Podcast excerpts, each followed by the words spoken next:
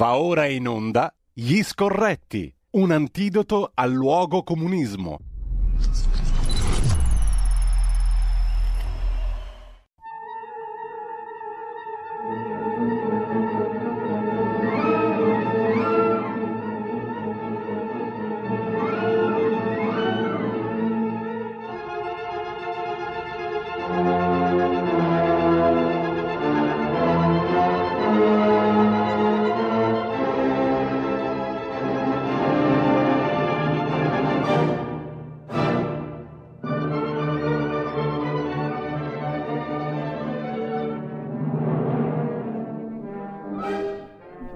Eccoci qua, benvenuto, buongiorno a Carlo Cambi che dovrebbe già essere in collegamento con noi. Io non ho il monitor di riscontro, ma la regia, l'ottimo e ineccepibile Federico mi dice che siamo a posto, quindi dovremmo essere in collegamento con il nostro Carlo Cambi. Buongiorno Carlo, grazie innanzitutto. Buongiorno esimio, eccellentissimo cardinale, come va? Una prece della sua Allora, coloro i quali ascoltano. L'ottimo Federico mi deve fare un piacere. quale? Lo facciamo subito al volo, seduta stante, hic et Stamattina Mi sono nunc. svegliato col mal di pancia, non ce la faccio più a stare sempre affacciato a questa finestra di Overton per cui vengono creati degli allarmi per poter giustificare dei provvedimenti. Vorrei che facesse questa semplice operazione. Mm, Vai su Google, Federico, sì. e scrivi 2011 allarme siccità. Poi becca uno dei titoli che ti capitano. Bene, facciamo poi dare con- ci dà Eh, conto di- in diretta Federico adesso della ricerca Google 2011, eh, mi raccomando la data, 12 sì, anni fa. Do- ma ce ne sono tanti però di allarmi in serie, no? Non è mica finita con gli allarmi. Oggi ne abbiamo avuto un piccolo saggio con il tuo amico Bill Gates, il Sì. quale sta lanciando l'allarme per la prossima pandemia e vuole i pompieri dell'Organizzazione Mondiale della Sanità in giro per tutto il mondo.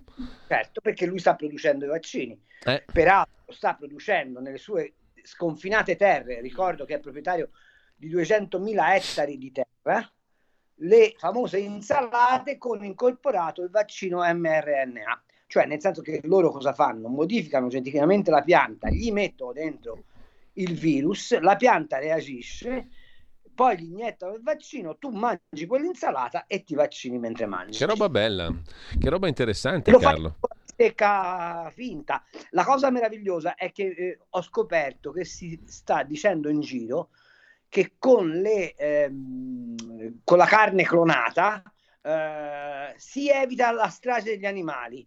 Vorrei avvertire gli amici de- vegani che dicono questa cosa che la eh, cellula di partenza eh, per cui si fanno le bistecche, ma anche poi i polli, il pesce, eccetera, sono i feti abortiti delle vacche.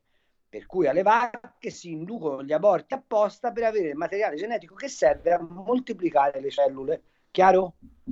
Che bel mondo. Che mondo meraviglioso che ci si squaderna davanti. Intanto, se Federico ci vuole dare conto di quello che No, ha trovato ah, facendo... Trovato per esempio La Repubblica, allarme siccità a ottobre, non sprecate l'acqua. Eh, Nel 2011, ottobre del 2011. 2011, esatto, sì. Pubblicacqua all'autorità di bacino lanciano l'allarme. Bilancino è sceso a 42 milioni di metri cubi d'acqua. L'autunno non sarà piovoso. Trovi il lago di Como, trovi il lago Sì. di Le- l'allarme laghi. Mm, Ecco, la- ci stiamo facendo, ci stiamo autoprendendo in giro, ok?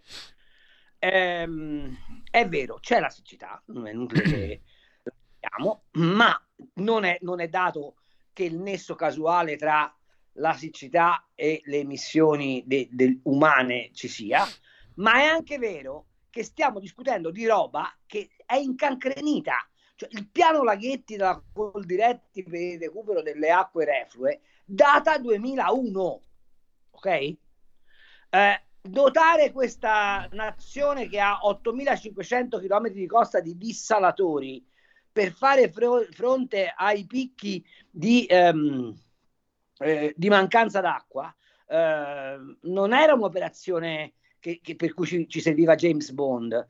Quando sento dire ma il Cuneo Salino nel Po è risalito di 11 km, poi di 20 km, poi di 70 km e, e col grande vantaggio di poter fare le zucche già salate, il che non è eh, cosa da poco, è ovviamente una battuta. Ma quanto ci vuole a mettere un dissalatore sul po' di volano, il po' di gnocca e pigliare questo cuneo salino e trasformarlo in acqua dolce? Poco, eh?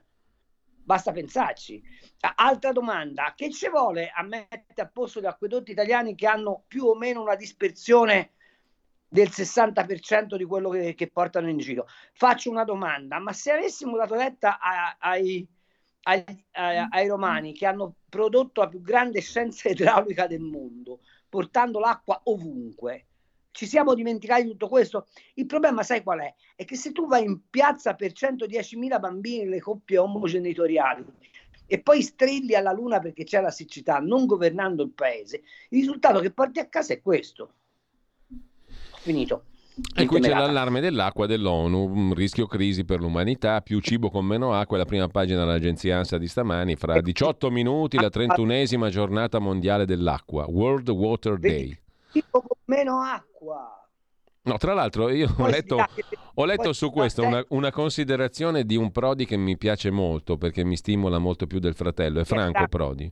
No, Franco Prodi, il fisico dell'atmosfera, il quale anche sul discorso dell'acqua ha detto semplicemente ci sono molti milioni di esseri umani in più, sempre di più, tanti di più anche in Africa e di acqua ne consumano di più. Questo in parte spiega il motivo per cui l'acqua scarseggia non poco. Mm, le sue relazioni con le emissioni di CO2, con le cause cosiddette antropiche, cioè colpa dell'uomo, e con eh, il cambiamento climatico sono scientificamente una fesseria, ha detto Prodi, Franco Prodi, non Romano. Um, perché dice lui il clima è una questione troppo complicata da studiare, siamo ancora alla, alla, all'infanzia della scienza climatica e quelli che mettono l'orologio in piazza a New York per dire che sabato 21 giugno del 2029 finisce il mondo perché l'emergenza climatica ci distruggerà, stanno facendo una fesseria colossale, dice lui. Però, insomma, stanno facendo soldi su questa fesseria. O no?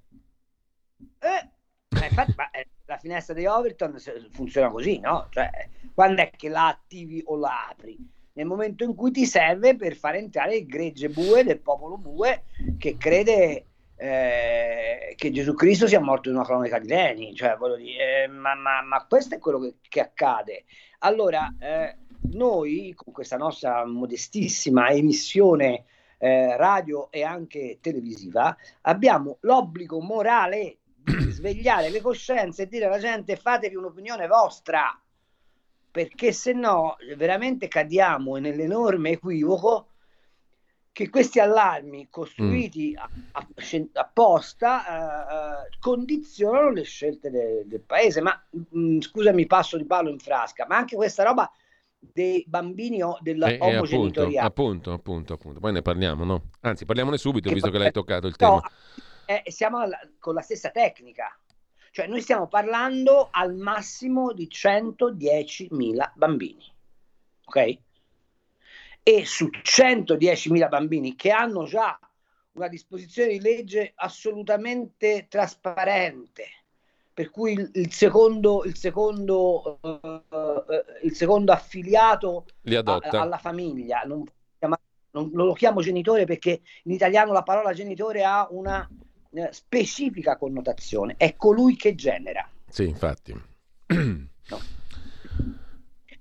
Allora, diciamo, il secondo papà, nel caso, e alla precisione semantica ci invita anche correttissimamente, l'abbiamo citato stamattina, il direttore di Italia Oggi Magnaschi in prima pagina stamattina su Italia Oggi, che dice non si usa l'espressione utero in affitto perché non piace, no? si preferisce GPA, gestazione per altri, così si confondono le acque, anche con le parole si oscura la realtà, diciamo in questo modo, no?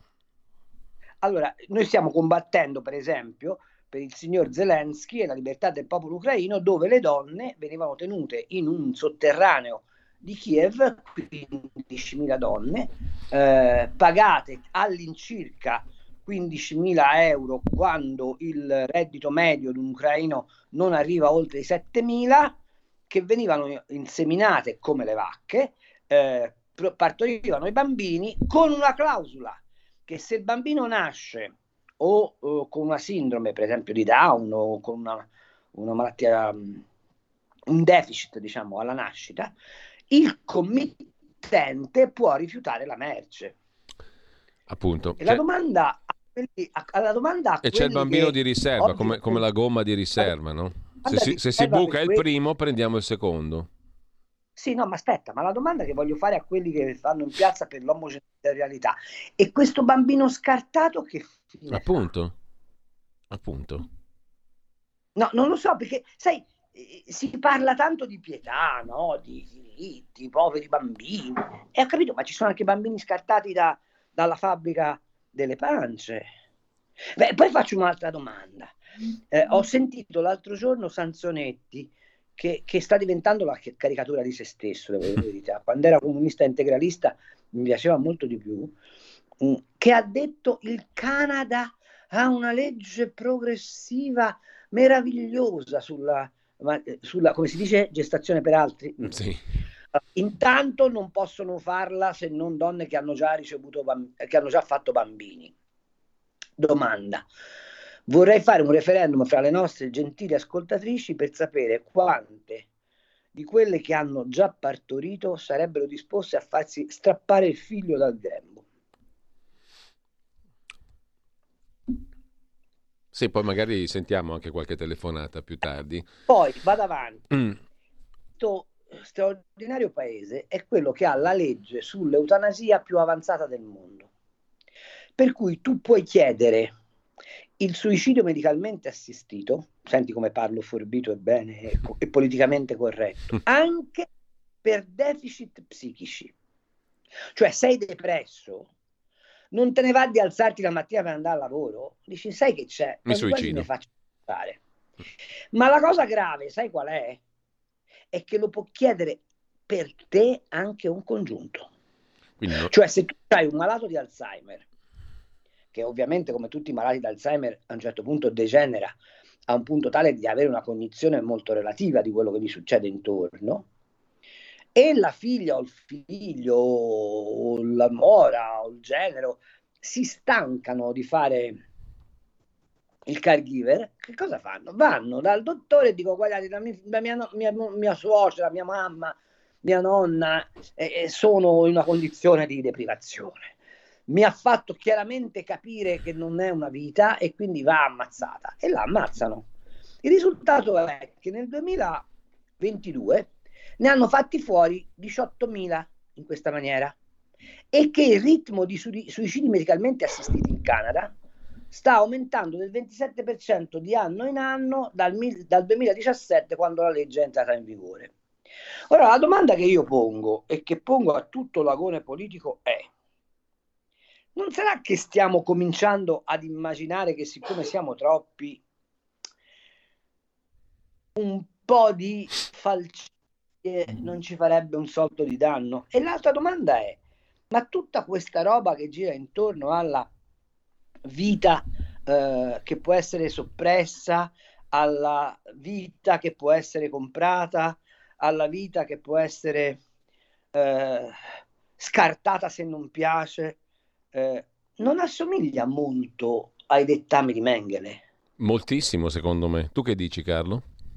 Che, eh, risposta, sì. che risposta, ti dai alla tua domanda? che faccio io al di là della destra e della sinistra, che poi è giusto che si scontrino sui modelli di società, sulle tasse, sul lavoro, su tutto il ma su questa roba qua eh, ha senso che non vi sia una riflessione etica comune non è il caso di dire fermatevi un attimo e ragioniamo sul senso profondo dell'esistenza della vita. Guarda, io ho letto una cosa di Ratzinger, ehm, scritta quando lui era ancora prefetto per la dottrina della fede, quindi prima, prima di diventare papa, che fa un ragionamento che a me laico eh, convince fino a un certo punto. Lui dice tutto questo comincia con la creazione della pillola anticoncezionale, mm. perché la pillola anticoncezionale separa definitivamente eh, l'atto procreativo dalla sessualità e dice se l'uomo è in grado di programmare la maternità o la paternità, toglie all'uomo medesimo la sua um, natura di figlio di Dio. Eh, Ratzinger ovviamente fa eh, riferimento alla casualità della, della procreazione. Mm infatti non è detto che ad ogni atto sessuale corrisponda una fecondazione, eh, c'è chi ha avuto anche della sfortuna che una botta e via, ma vabbè, andiamo avanti, eh, da fidanzati per esempio, ma queste sono battute un po' retro, ma, ma eh, lui dice, e, e nel momento in cui tu fai questa cesura, dici all'uomo che è capace di produrre l'uomo, ok? Che non ha bisogno del sostegno divino per, per procreare, ma può procreare eh, a suo piacimento. Bene, io uh, non sono d'accordo su questa, sul fatto che la, la pillola anticoncezionale non abbia assicurato alle donne una maggiore libertà e, e, che debba essere demonizzata, ma piglio del ragionamento di Ratzinger quel pezzetto che diventa veramente inquietante, cioè siamo ancora in grado di riconoscere nell'uomo il disegno divino? Perché se l'uomo non corrisponde a un disegno divino, allora diventa merce. Sì, un materiale come un altro, diciamo. No? Un materiale come un altro. E, e, allora capisci che l'utero è un affitto, o la gestazione per altri, o la maternità surrogata, che è ancora più Ecco, però scusami Carlo, ma c'è anche un'etica laica. Uh, usciamo dalla religione, no? Un'etica... Oh, ma, ma ti, sto dicendo, ti sto dicendo, a me laico mm. ha fatto pensare lo scritto di Ratzinger, di cui non piglio la finalizzazione sì, sì, certo, o certo. la demonizzazione della pratica anticoncezionale, perché per esempio in alcune in alcune popolazioni andrebbe, andrebbe come dire, eh, anche eh, praticata massicciamente. Diciamo. Ma, ma, a parte questo, mm. eh, piglio però que- questa riflessione. Anche noi laici abbiamo sempre riconosciuto la sacralità dell'uomo, ah, appunto, umano. Appunto, questo io intendo. No? in cui però ti stacchi dalla sacralità dell'essere umano, che è il tempio. Certo, certo. L'uomo di per sé è un tempio. Poi può essere il tempio del cristiano può essere il tempio del, dell'illuminista che nella ragione mm. vede eh, la compiutezza dell'universo, ma lascia perdere, non è questo il tema. Sì, sì, no, ma, ma se io to- da un punto di vista concettuale ha ragione Ratzinger, no? Esatto. Se io desacralizzo la vita, eh, a quel punto, cioè, voglio dire, l'interruzione di gravidanza, contro la quale io non mi schierò mai, perché penso che le donne abbiano diritto, ma è comunque un trauma ma è comunque una, una cosa che...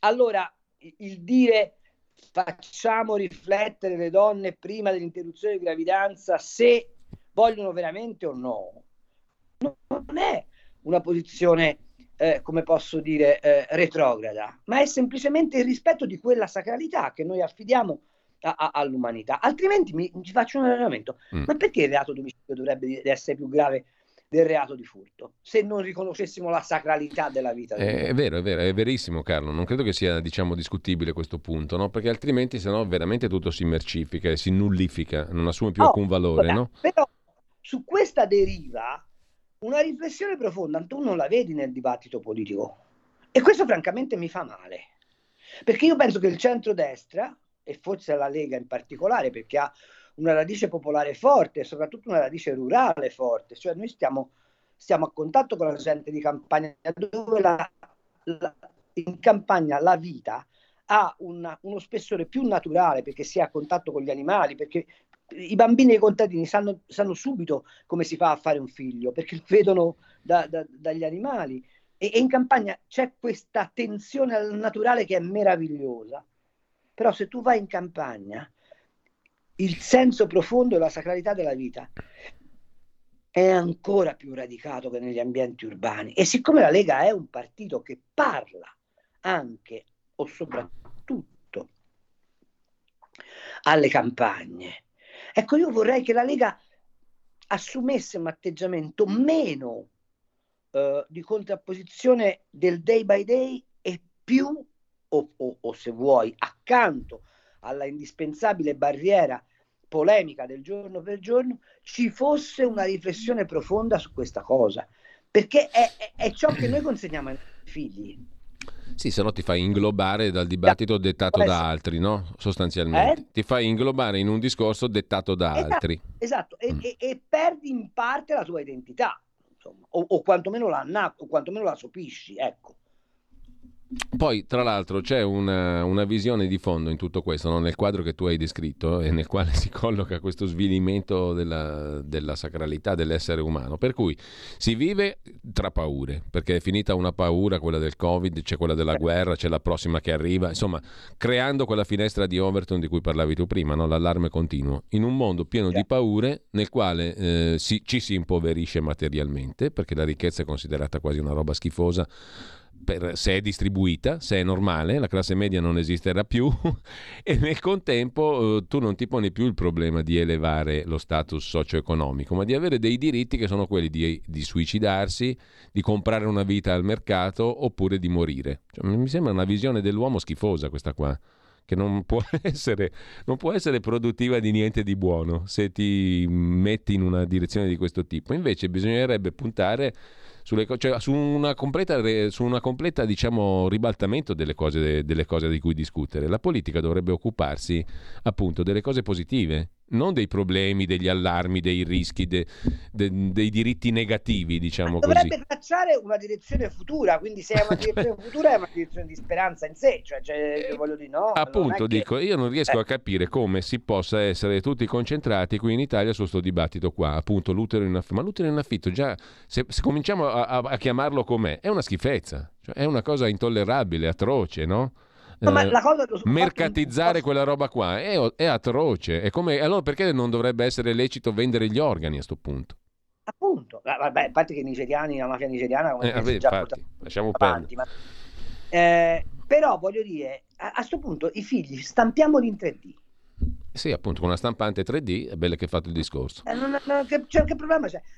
Ti, ti, voglio fare osservare una cosa, eh, eh, ed è una faccenda sulla quale bisognerebbe riflettere in Cina oggi hanno un problema di denatalità. Sembra una follia, ma è così. Questo perché? Perché tanto più ti avvicini al benessere materiale, tanto meno si fa in te urgente il rispetto del corso naturale dell'esistenza. Quindi eh, Marx ha sbagliato tutto, ma oggi dovremmo scrivere, secondo me, un nuovo marxismo, se, se, se posso dirlo, in cui si dice quale relazione esista tra il consumare e l'alienare. Perché qui siamo di fronte a stati di alienazione della coscienza collettiva, secondo me. E mi piacerebbe, per esempio, che nella Lega ci fosse un dipartimento in cui si possa discutere di queste cose. Anche perché diciamo altrove è difficile ipotizzare che possa nascere una cosa di questo tipo. Tu devi perché anche. Non c'è in nessun no? altro ambito questo ragionamento. Cioè, lo vedi Calenda che, che discute della necessità di inserire tra gli indicatori del PIL anche l'indicatore dell'etica del produrre o vai a Strasburgo dove c'è della gente che si vende al Qatar e non solo al Qatar o al Marocco per far finta che i diritti in base ai quali noi stiamo combattendo in, in Ucraina vengano rispettati, che discute della indispensabilità di, ripro- di, di riporre dentro eh, eh, eh, il dibattito economico l'etica del produrre.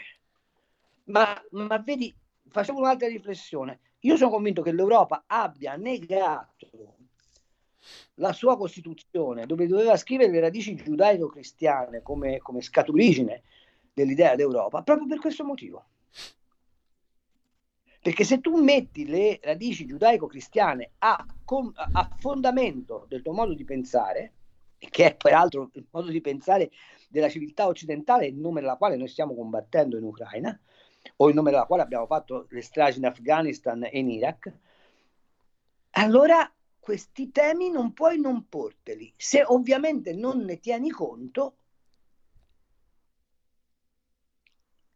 eh, puoi fare come ti pare. Non a caso in questo momento i vescovi eh, tedeschi stanno facendo un Lutero bis, e cioè vogliono lo scisma dalla, dalla Chiesa di Roma e peraltro separarsi dalla chiesa di Bergoglio non, non mi sembra del tutto eh, sbagliato, eh, mm, perché perché così fanno una seconda rivoluzione industriale in Germania.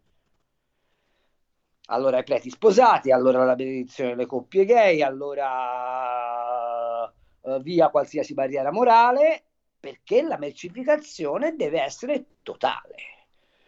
Quante volte ci hanno insegnato a scuola che da quando Lutero dà le 90 tesi e poi Calvino si modernizza il mondo perché non c'è più il vincolo della, del giudizio divino, ma ti, ti, c'è la casualità del merito per cui bisogna fare delle opere che poi forse ti danno il merito. E questo ha prodotto in Olanda piuttosto che in, in, in, in Germania l'esplosione dei ceti produttivi. La famosa etica Beh, protestante e lo spirito del capitalismo. La etica protestante, mm. la, la, la, finanza eh, che, tiene, che, non tiene più conto del, degli insegnamenti di Bernardino da Siena. Ah, Carlo, dobbiamo, sa... dobbiamo, fermarci un attimo, ci, però riprendiamo esattamente da qui.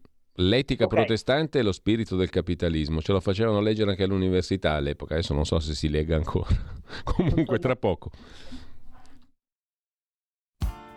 Tutte le domeniche, dalle 8 alle 10, la rassegna stampa del giorno e alcuni dei fatti principali della settimana che si è appena conclusa, con ospiti e telefonate in diretta. La domenica mattina non perdere contatto con la realtà su Radio Libertà, senza filtri né censure.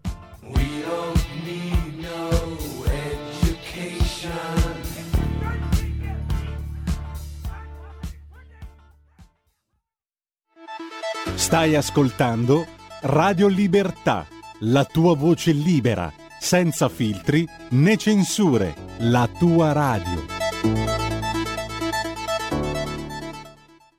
Carlo, chissà perché parlando di questi argomenti abbiamo citato due tedeschi, ehm, Karl Marx e Max Weber. non è un caso eh, forse, no? Ma perché è, è, è evidente, no? Quando il barbaro vede la luce c'è da recuperare un gap di 2000 anni e quindi si dà, da, si dà la mossa. Questa è una lettura interessante, Carlo. Eh, senti, eh, sono già le 10, io vorrei sentire anche un po' di ascoltatrici e ascoltatori tra poco, però ehm, allora, a proposito di mh, mm, sacralità dell'essere umano e di principi, direi che possiamo condividere tutti, no? perché non è questione di ideologie. Mi sembra che su questo possiamo essere ampiamente d'accordo, benché il dibattito sia distolto da questi temi. Questa è la cosa atroce e assurda di questo periodo. Le cose fondamentali vengono puntualmente espulse e sembra che dobbiamo discutere di fesserie, quando un mondo reale, vero, c'è ancora, per fortuna, sempre più corrotto, eh? perché devo dire che tutte queste prediche qui poi alla lunga inquinano anche le menti delle persone semplici che si degradano um, un bellissimo pezzo di Antonino Danna, l'abbiamo letto su Italia Oggi stamattina, ci dà conto proprio spicciolo, da un viaggio in treno si capisce molto di quello che ci circonda, però al di là di questo dicevo, un altro aspetto che ci richiama alle cose essenziali, io volevo chiedere la tua opinione Carlo su questa cosa, si riaffaccia dopo tanti anni come se niente fosse, no? la possibilità che vengano utilizzate armi all'uranio impoverito nella famosa guerra di Ucraina per la libertà, per i principi, per l'Occidente, eccetera, eccetera. Ma io mi domando, uh, il 22 marzo del 2023, come cavolo si fa ancora a pensare di dire portiamo, usiamo armi all'uranio impoverito in Ucraina in questo contesto, dopo aver detto che Putin è un criminale di guerra, Corte Penale Internazionale ruba i bambini e noi usiamo le armi, noi Occidente voluto um, tute- che tutela i valori fondamentali, eccetera, usiamo le armi all'uranio impoverito, cioè praticamente facciamo prima dichiarare guerra nucleare direttamente alla Russia, alla Cina. Altro tema, Russia e Cina, cosa stanno facendo, dove stanno andando?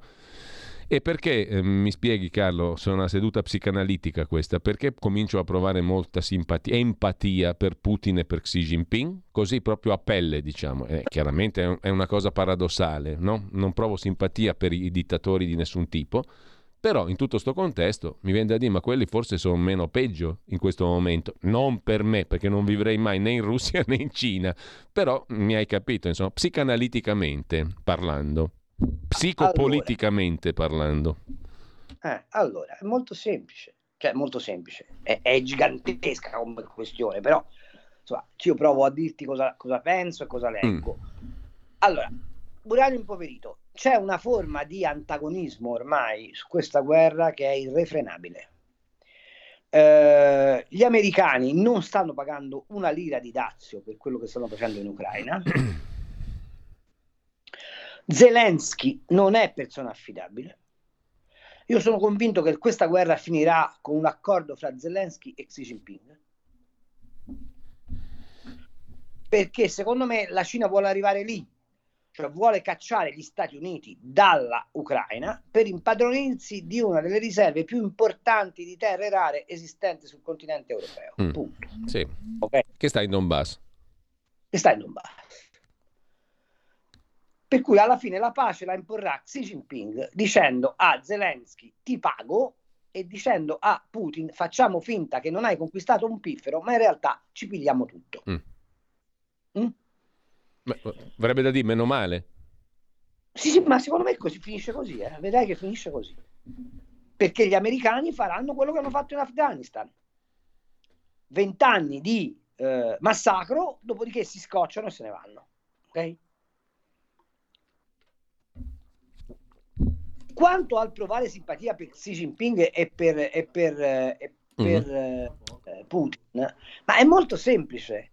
Se la risposta che l'Occidente dà è una risposta di non contrapposizione di posizioni politicamente sostenibili, ma semplicemente di armamento, armamento, armamento, e quando tu capisci che c'è una asimmetria tra il vantaggio che ne deriva agli Stati Uniti dal fare questa guerra e, lo, e, e, al, e, alla Gran Bretagna anche. E questo spiega perché Sunek dice usiamo l'uriano impoverito. E lo svantaggio enorme che deriva all'Europa da questa guerra, tu a un certo punto dici, ma io spero che quei due, ancorché dittatori, pongano fine a una mia situazione di disagio. Mm. La domanda è, cioè, è molto semplice. Se tu hai mal di denti, ok? E l'unico uh, dentista disponibile è uno che ti sta sulle balle, ma il mal di denti è prevalente all'antipatia che puoi avere per quel dentista, giusto? Eh certo. Ecco, questa è la situazione psicologica. Quanto all'uranio impoverito, se questo fosse fatto, è una uh, mossa criminale, perché a quel punto tu sdogani ogni remora che può avere Putin nell'usare l'arma atomica. E, e, faccio un'altra riflessione, ma tutti hanno gioito per l'incriminazione di Putin davanti alla corte dell'AIA, giusto? Tutti, ah, finalmente si è riconosciuto che è un macellaio. Ma questo fa, fa, fa, fare un passo avanti o un passo indietro nella prospettiva di, non dico di, di pace, ma almeno di tregua in quei territori? Questa è la domanda.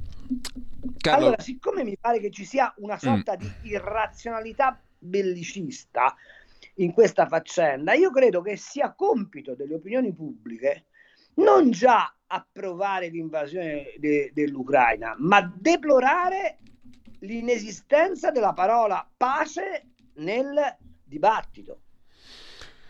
Carlo, abbiamo una telefonata 02 92 94 7222 e poi ci sono alcuni messaggi via WhatsApp al 346 6427 756. Pronto? Un grande successo. Pronto, pronto, buongiorno. Buongiorno. Buongiorno professor Cambi, Antonello dal Veneto, dalla provincia di Treviso. Volevo non volevo mettere a prova le sue sinapsi e farle bollire ancora di più, ma volevo chiederle due osservazioni veloci. La prima, sì. lei ricorda lo scandalo bibbiano, bambini sottratti ai genitori illegalmente? Eh, Bene, e con i russi che hanno portato via i bambini.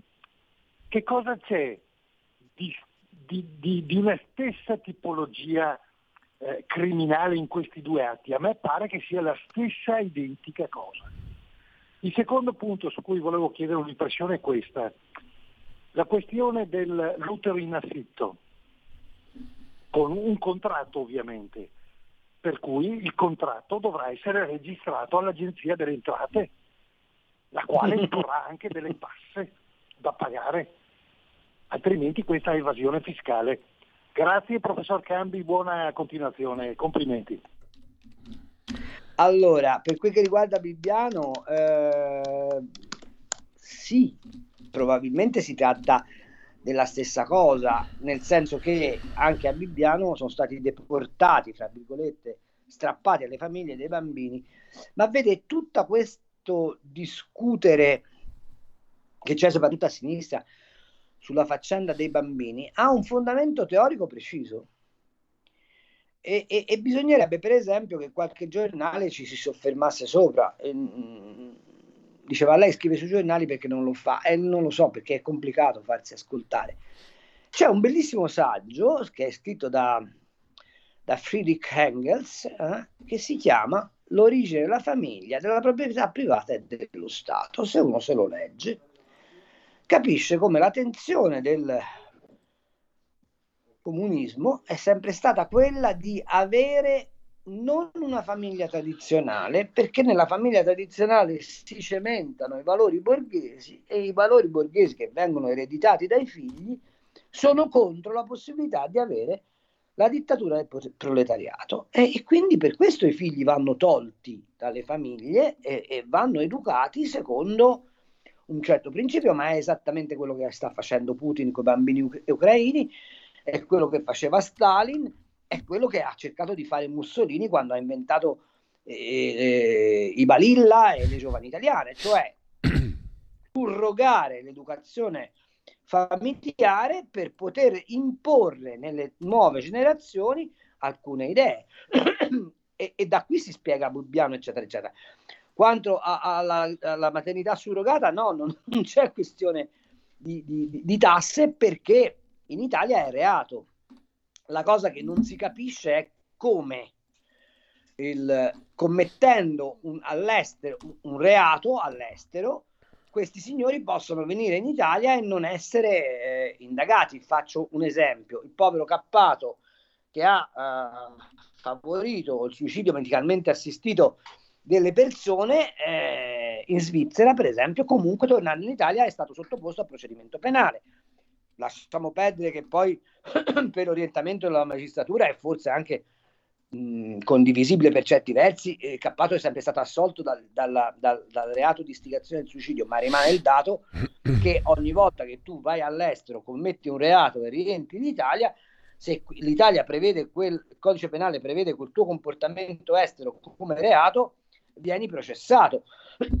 Siamo pieni di processi che sono stati intentati a dei porci italiani che vanno nei paesi tipo la Thailandia, eccetera, eccetera, a fare turismo sessuale che rientrati in Italia sono stati eh, regolarmente sottoposti a procedimento penale. Non si capisce perché questo per la maternità surrogata, l'utero in affitto, la, prestazione per, la gestazione per altri, chiamatela come volete, non venga, non venga fatto.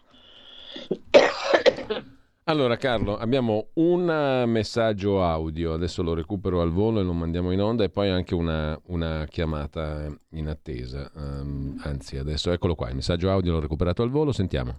Buongiorno, sono Giovanni dalla provincia di Novara.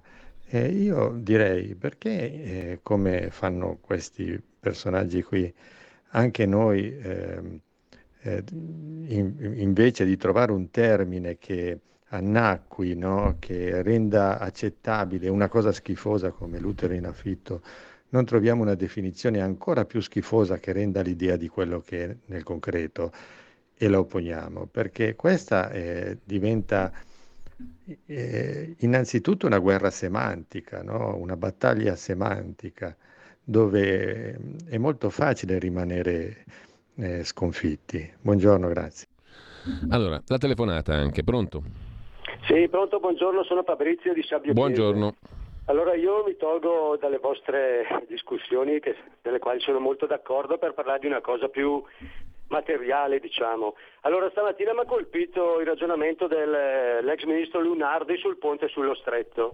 Lui ha detto che le navi che passano dal canale di Suez, poi entrano nello stretto di Gibilterra e vanno nel nord Europa e facendo il ponte dalla, tra la Sicilia e la Calabria per noi sarebbe un'opportunità per avere, non so, un hub portuale, no? Allora io mi stavo chiedendo questo, se una nave passa dallo stretto di Suez, no, dallo stretto di Gibilterra carica di 10.000 automobili che vengono dal Giappone, mi spiegate quale interesse avrebbe a scaricarle in Sicilia, poi metterle su centinaia di camion, fargli fare tutta l'Italia e farle andare su in Inghilterra? Io penso che bisogna ragionarci bene sul ponte e sullo stretto, perché secondo me è un ponte sì, forse di livello regionale, ma io non credo che nessuno tolga le merci dalle navi che in quattro giorni arrivano nel nord Europa per farci fare, fare il lavoro a noi, e a parte l'inquinamento che ci sarebbe con i, gli autocarri per trasportare tutte le merci. Pertanto è meglio vagliare bene e spendere bene quei 4 miliardi ipotizzati per costruire un ponte che dal mio punto di vista dal lato commerciale non serve a niente, forse serve tra qualche turista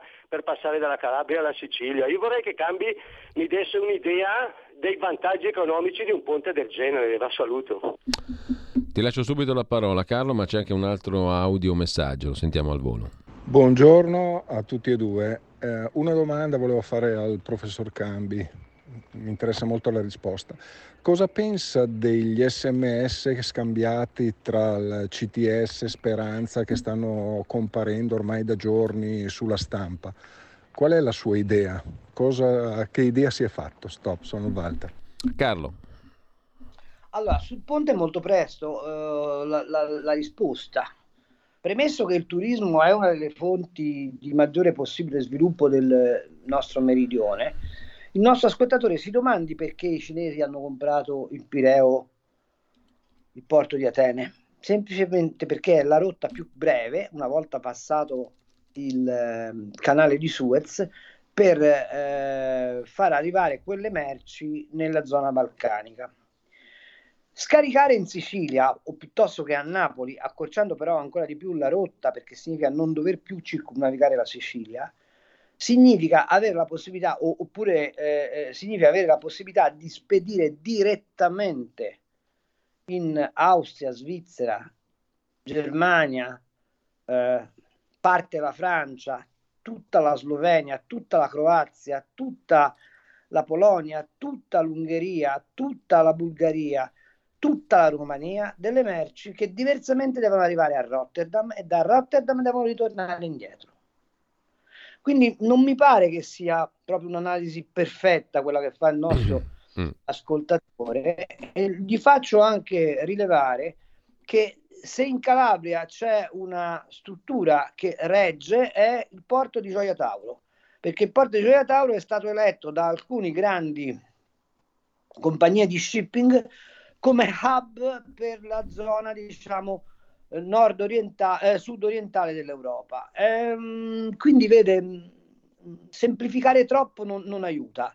La domanda mh, che mi ha fatto l'ascoltatore sul CTS ne penso una cosa molto semplice, le potrei dare la stessa eh, risposta che, che, ho dato a proposito di Engels sulle eh, famiglie, eh, con una, un riflesso pavloviano che appartiene sempre alla cultura marxista, che è il controllo della salute del cittadino o l'induzione alla paura nel cittadino serve a radicare un'idea politica e quegli eh, sms scambiati tra il ministro Speranza e il CTS rendono palese che l'operazione fatta sul Covid non è un'operazione di politica sanitaria, ma è un'operazione di politica to cure, punto. Allora, abbiamo mm, una serie di messaggi adesso, te li giro, mm, te li giro al volo mm, via Whatsapp. Um, scrive Gino da Ostia, la maternità surrogata, figli adottati da gay, matrimonio gay, serve tutto a distogliere l'attenzione da problemi più veri, immigrazione, lavoro, povertà che cresce e disoccupazione.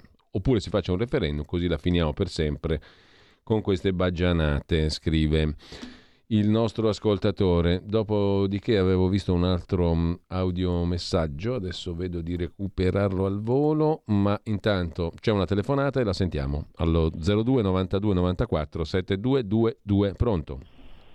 Ah, buongiorno direttore, sono Sergio da Bolzano, buongiorno al dottor Cambi. Intanto volevo fare una piccola premessa, faccio i complimenti al senatore Romeo che ieri in Parlamento ha fatto un discorso molto azzeccato sia politicamente che moralmente. Detto questo, volevo fare una domanda al dottor Cambi ed è questa. Prima ho sentito il dottor Cambi eh, fare un riferimento che io non ero al corrente, che ci sono 10.000 donne in Ucraina in una specie di, di, di, di padiglione, diciamo, che mettono a disposizione il loro utero, utero per poi venderlo come se fosse una merce. Ecco. Ma questa cosa, eh, dottor Cambi, il Papa Francesco, che non è il mio Papa, sia ben chiaro, ne è corrente. ecco. E Assolutamente dire, aggiungere... ne, è, ne è al corrente tutta l'ONU, è al corrente tutti. Lei ricorderà che all'inizio dei bombardamenti a Kiev ci fu una forte preoccupazione per mettere in salvo queste donne e questi bambini che erano appena nati e che non erano stati ancora, mi lasci usare un gergo molto crudo, ritirati dai committenti perché si temeva che morissero sotto le bombe. E, e, e, e il governo Zelensky ha fatto di tutto per fare questa operazione di deportazione eh, senza che ci fosse un eccessivo clamore, ma lo sanno tutti che l'Ucraina è il primo paese al mondo nella produzione di eh, bambini su commissione. Ecco, tra l'altro invece c'è un ascoltatore via WhatsApp che porta un altro argomento, quello a cui aveva accennato anche l'ascoltatore poco fa, ovvero la questione del bellicismo, dice lui, della Meloni, cosa ne pensa cambia e dei distinguo della Lega, vedi alla voce Romeo, il capogruppo al Senato. Eh, aggiungo questo argomento. Poi ho recuperato un altro messaggio, Gianni da Roma. Il clan democratico clintoniano è un ventennio che vede in Putin, o meglio nella visione della società putiniana, tutto ciò che è contrario alla sua visione della società. Adesso stanno a un passo dallo scontro finale e credo che non si sottrarranno. Uh, anche perché a quanto pare la catastrofe aveva come teatro quasi interamente il palcoscenico di noi geni europei, Unione Europea. Caro Carlo, non crede che sia così? Punto di domanda, ti scrive Gianni da Roma. Domanda Gianni da Roma.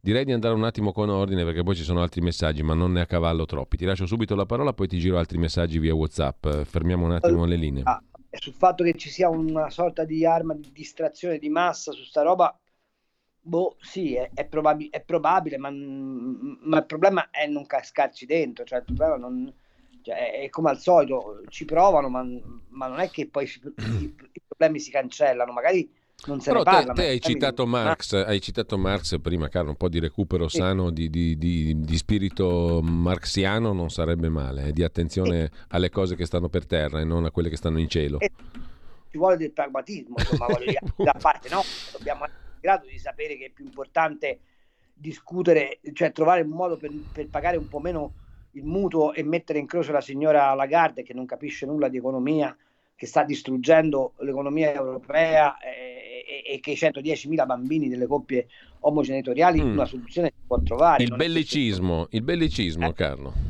Come? Il bellicismo in ah, Italia. Bellicismo. Io non credo che la Meloni sia ispirata da, da, un, da, un'idea bellicista. Credo che la Meloni abbia semmai un problema, cioè di ancorare eh, eh, fortemente il suo ambito di riferimento culturale all'Occidente. Non vi dimenticate che il movimento sociale italiano fra ebrei e palestinesi sceglieva i palestinesi, non vi dimenticate che quell'ambito ha sempre visto gli americani come coloro i quali hanno comunque interrotto il sogno, non è che mm avevano tutto questo feeling, la destra italiana, diciamo, eh, figlia della tradizione mussoliniana eh, per, per, per, il patto atlantico e per, e, e per, l'America. Quindi la Meloni ha un'esigenza di far, come dire, radicare nel, nella sua gente, nel suo ambito, l'appartenenza all'Occidente, a questo Occidente. Eh, il distinguo della Lega è un distinguo, secondo me, funzionale e necessario come è dentro una uh, compagine di, di, governo, ma non è molto diverso dal pensiero del nostro ministro degli esteri italiani, che finalmente è un ministro degli esteri, al contrario di Di Maio, che era un gazzusaio prestato alle cancellerie del mondo, eh, il quale continua a ritenere indispensabile uno sforzo diplomatico e lo continuano a ritenere tutti indispensabile uno sforzo diplomatico è ovvio che la Meloni, dovendo recitare sia sullo scacchiere internazionale sia su quello di Bruxelles, la parte dell'Italia affidabilissima e rigorosa, non può che, fa- che, che, che indossare quell'ab- quell'abito, ma che ci sia uno sforzo dell'Italia in direzione della, del, della trattativa mi pare allora. ugualmente commendevole. Fa- faccio solo un'osservazione. Sì. Notate però una cosa come il richiamo di Villa Nazareth funzioni su Conte, il quale si sta distanziando e sulle politiche dell'utero d'affitto e sulle politiche della guerra perché evidentemente ha capito che c'è un pezzo di elettorato progressista cattolico che non può stare con la Schlein e soprattutto, secondo me, da oltre Tevere gli hanno fatto capire che c'è bisogno di, nuo- di un nuovo allineamento di una certa area nei confronti della Chiesa. Interessante, pochi minuti, molti messaggi, un messaggio troppo lungo che stroncherò sicuramente, ma iniziamo ad ascoltarlo. Allora, vediamo se riesco ad intervenire. Sono Walter dal Friuli Venezia Giulia, via con questo mezzo che non sono abituato ad utilizzare perché chiamo continuamente la radio ma è sempre occupato. Due cose, io ho 71 anni. Mio nonno, noi, io sono nato in campagna, sono nato sul Montello, Carlo, tra l'altro volevo paragonare Carlo al nostro professor Miglio così. Non so se questo è un complimento, ma mi sento di farglielo perché sì. non solo mi è molto simpatico, ma mi è molto arguto. Da un certo punto di vista ci assomigliamo perché ci facciamo sempre delle domande. Dunque, la prima è che io ti dico che i laghetti li avevano già inventati i miei nonni, i miei genitori. In campagna si utilizzava sempre del residuo delle acque piovane, si faceva un laghetto dove si poteva farlo e questo veniva utilizzato per l'acqua di soccorso. Da, da quel tempo, quando ancora l'acqua sul Montello non c'era c'era, ok? È arrivata dopo. Perfetto, si andava a fare acqua con le vacche. L'altra cosa è che abbiamo capito quasi tutti noi cittadini ignavi, no? Perché è vero Carlo che siamo tutti un po' il popolo bue, però la gran parte hanno capito che qui c'è un giochetto che è questo. Il giochetto tra Ucraina e Russia è questo. Il giochetto è, l'America, come sempre, capa del mondo che si mette là, quello che non si capisce è il nostro Presidente del Consiglio. Inoltre, ultima domanda, in un Consiglio eh, comunale di massa, mi pare che è, un, il sindaco della Lega è stato sfiduciato da, Forza, da, da, da Fratelli d'Italia e dalla sinistra. Che cavolo sta succedendo? Grazie Carlo per le risposte, vi voglio bene, grazie. Non ho stroncato niente caro Walter, però insomma la prossima volta no un minuto e 40, è un po' più sintetico. Altro messaggio. Bravo Walter. Però è d'accordo, cioè io dire, ho sempre pensate che con le marcite i cistercensi hanno inventato il prima il grana padano e poi il parmigiano reggiano, tanto per dirne uno. Insomma, eh, sul quello che è successo l'FD che sfiducia la Lega in un comune non lo so, credo che faccia parte delle logiche di schieramento locale dove spesso le antipatie mm. fanno premio sulle, sulle, sulle eh allora Carlo altro, altro audio messaggio ciao Giulio buongiorno al dottor Cambi. Allora, eh, la notizia del ponte eh, di Messina, così come è stata illustrata oggi, prende un senso, un senso anche molto eh, importante. Io questo non l'avevo capito, ringrazio chi eh, me l'ha fatto capire. Seconda cosa, le, le banche, i, i risparmi degli italiani, grosso modo, lo scorso anno hanno perso tra il 10 e il 12% per operazioni di, di banca, di, di, interessi, cose che mi hanno spiegato, ma siccome sono un po' non sono riuscito a capire. Questo è un problema grosso, eh, sono soldi che noi abbiamo perso.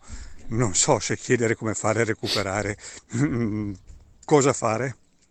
Ciao, grazie Giovanni da Bergamo. Grazie Giovanni. Eh, Carlo, ampio il discorso. Sulle banche, secondo te sta capitando qualcosa di peggio rispetto al 2008 e affini alla crisi del 2008 o, o che succede? Eh, te lo butto là un po' così, anche se mancano due minuti alla fine. Mentre, eh, velocissimamente, vi dimenticate di Trieste, il porto funziona benissimo. Gabriella da Trieste. Un articolo molto interessante del professor Pezzani ce lo segnala l'amico Gianni da Genova. Grande Romeo Andrea da Cagliari, ora speriamo sia coerente, basta armi a Zielinski. Ma la Meloni davvero recita? Non mi sembra tanto. Un altro messaggio. Abito occidentale che non ci mette un amen a fregarci, ma altrimenti ti sacrificano. Questa non l'ho capita. È troppo sintetica. Eh, la mia opinione è che la Gran Bretagna, scrive un altro ascoltatore, Franz da Monfalcone, vuole accendere la miccia nucleare con l'invio di proiettili all'uranio impoverito. Sono degli sconsiderati. Ma anche i russi da un anno usano bombe al fosforo bianco. Inceneriscono città, provocano grossi problemi se viene inalato dalle persone, dalla morte per ustioni alla morte per asfissia, eccetera. Perfino tumori. Eh, questi sono gli ultimi messaggi arrivati al volo. Anche il nostro amico Antonino Danna ha scritto: Ma Carlo, sbaglio da 2000 anni si pratica il dry farming o aridocoltura proprio dove l'acqua manca. Israele, Spagna, Italia, fascia mediterranea coltivata ad ulivi. Non mi pare che negli uliveti ci sia l'impianto di irrigazione.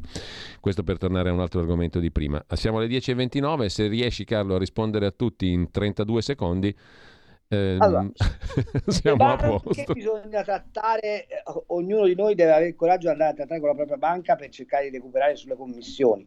Quanto al pericolo se è peggiore del 2008 ti rispondo sì, per tre fondamentali Mm. ragioni. Primo, perché le banche centrali stanno facendo una politica di restrizione monetaria e sono di fronte all'inflazione, quindi fa- non possono fare quello che ha fatto Draghi, per esempio, con whatever it takes, Mm. se non smentendo se stesse Sì. Ma anche perché le competenze che ci sono ai vertici dell'economia mondiale sono molto più deboli di quelle che c'erano nel 2008. Eh, c'è poi un problema molto serio che è il fatto che buona parte della ricchezza oggi non è più in mano dell'Occidente, ma si è spostata in Oriente. E quindi bisogna vedere che atteggiamento ha l'Oriente, che ha un'economia completamente diversa dalla nostra, nei confronti della crisi. Eh, Porto di Trieste ha ragione, ma questo non smentisce affatto quello che io le dico, cioè se noi siamo una penisola nel Mediterraneo, il Mediterraneo torna strategico nei, fra- nei traffici commerciali, soprattutto perché c'è questo traffico da est verso ovest delle merci, non si vede perché non potenziare questa nostra capacità. Eh, sulla guerra e il fosforo. Eh, sì, è vero, però a me il gioco a chi il- ce l'ha più duro spaventa molto. Quanto a Xi Jinping e la Russia hanno una volontà egenome, sì, lo dimostrano i voti all'ONU dove noi continuiamo a dire che siamo fortissimi, ma siamo una ristretta minoranza rispetto alla popolazione mondiale e sono convinto che quando Xi Jinping parla della necessità di un nuovo ordine mondiale, in realtà parla della necessità che la Cina prenda il posto degli Stati Uniti nel governo del mondo. Io spero solo L'ho che la tua... fatta? pre- hai fatto, ce l'hai fatta benissimo, Carlo, sei straordinario. Guarda, Ma- Danna, sono d'accordo con te, Eh. Antonino, ma è anche vero che, per esempio, l'idroponica, goccia a goccia, i sistemi satellitari, le tecnologie in agricoltura ci consentono di affrontare anche periodi molto più gravi di questo. Il problema qual è? È uscire dalla gabbia psicologica che i provvedimenti si prendono solo se c'è un'emergenza. I provvedimenti vanno presi per impostare un futuro migliore, non per rispondere alle emergenze. Intanto, tra le notizie con cui chiudiamo, prima pagina dell'ANSA, truffa su bonus edilizi in quel di Avellino e Napoli per una cifra pazzesca, un miliardo e 700 milioni sequestrati dalla Guardia di Finanza. Carlo, ci salutiamo qua. Eh, ciao Giulio, un abbraccio a tutti coloro i quali hanno avuto la pazienza di ascoltarci e ricordatevi che comunque finché c'è Radio Libertà c'è speranza. Ciao. Grazie Carlo, un saluto a tutti. Avete ascoltato Gli Scorretti, un antidoto al luogo comunismo.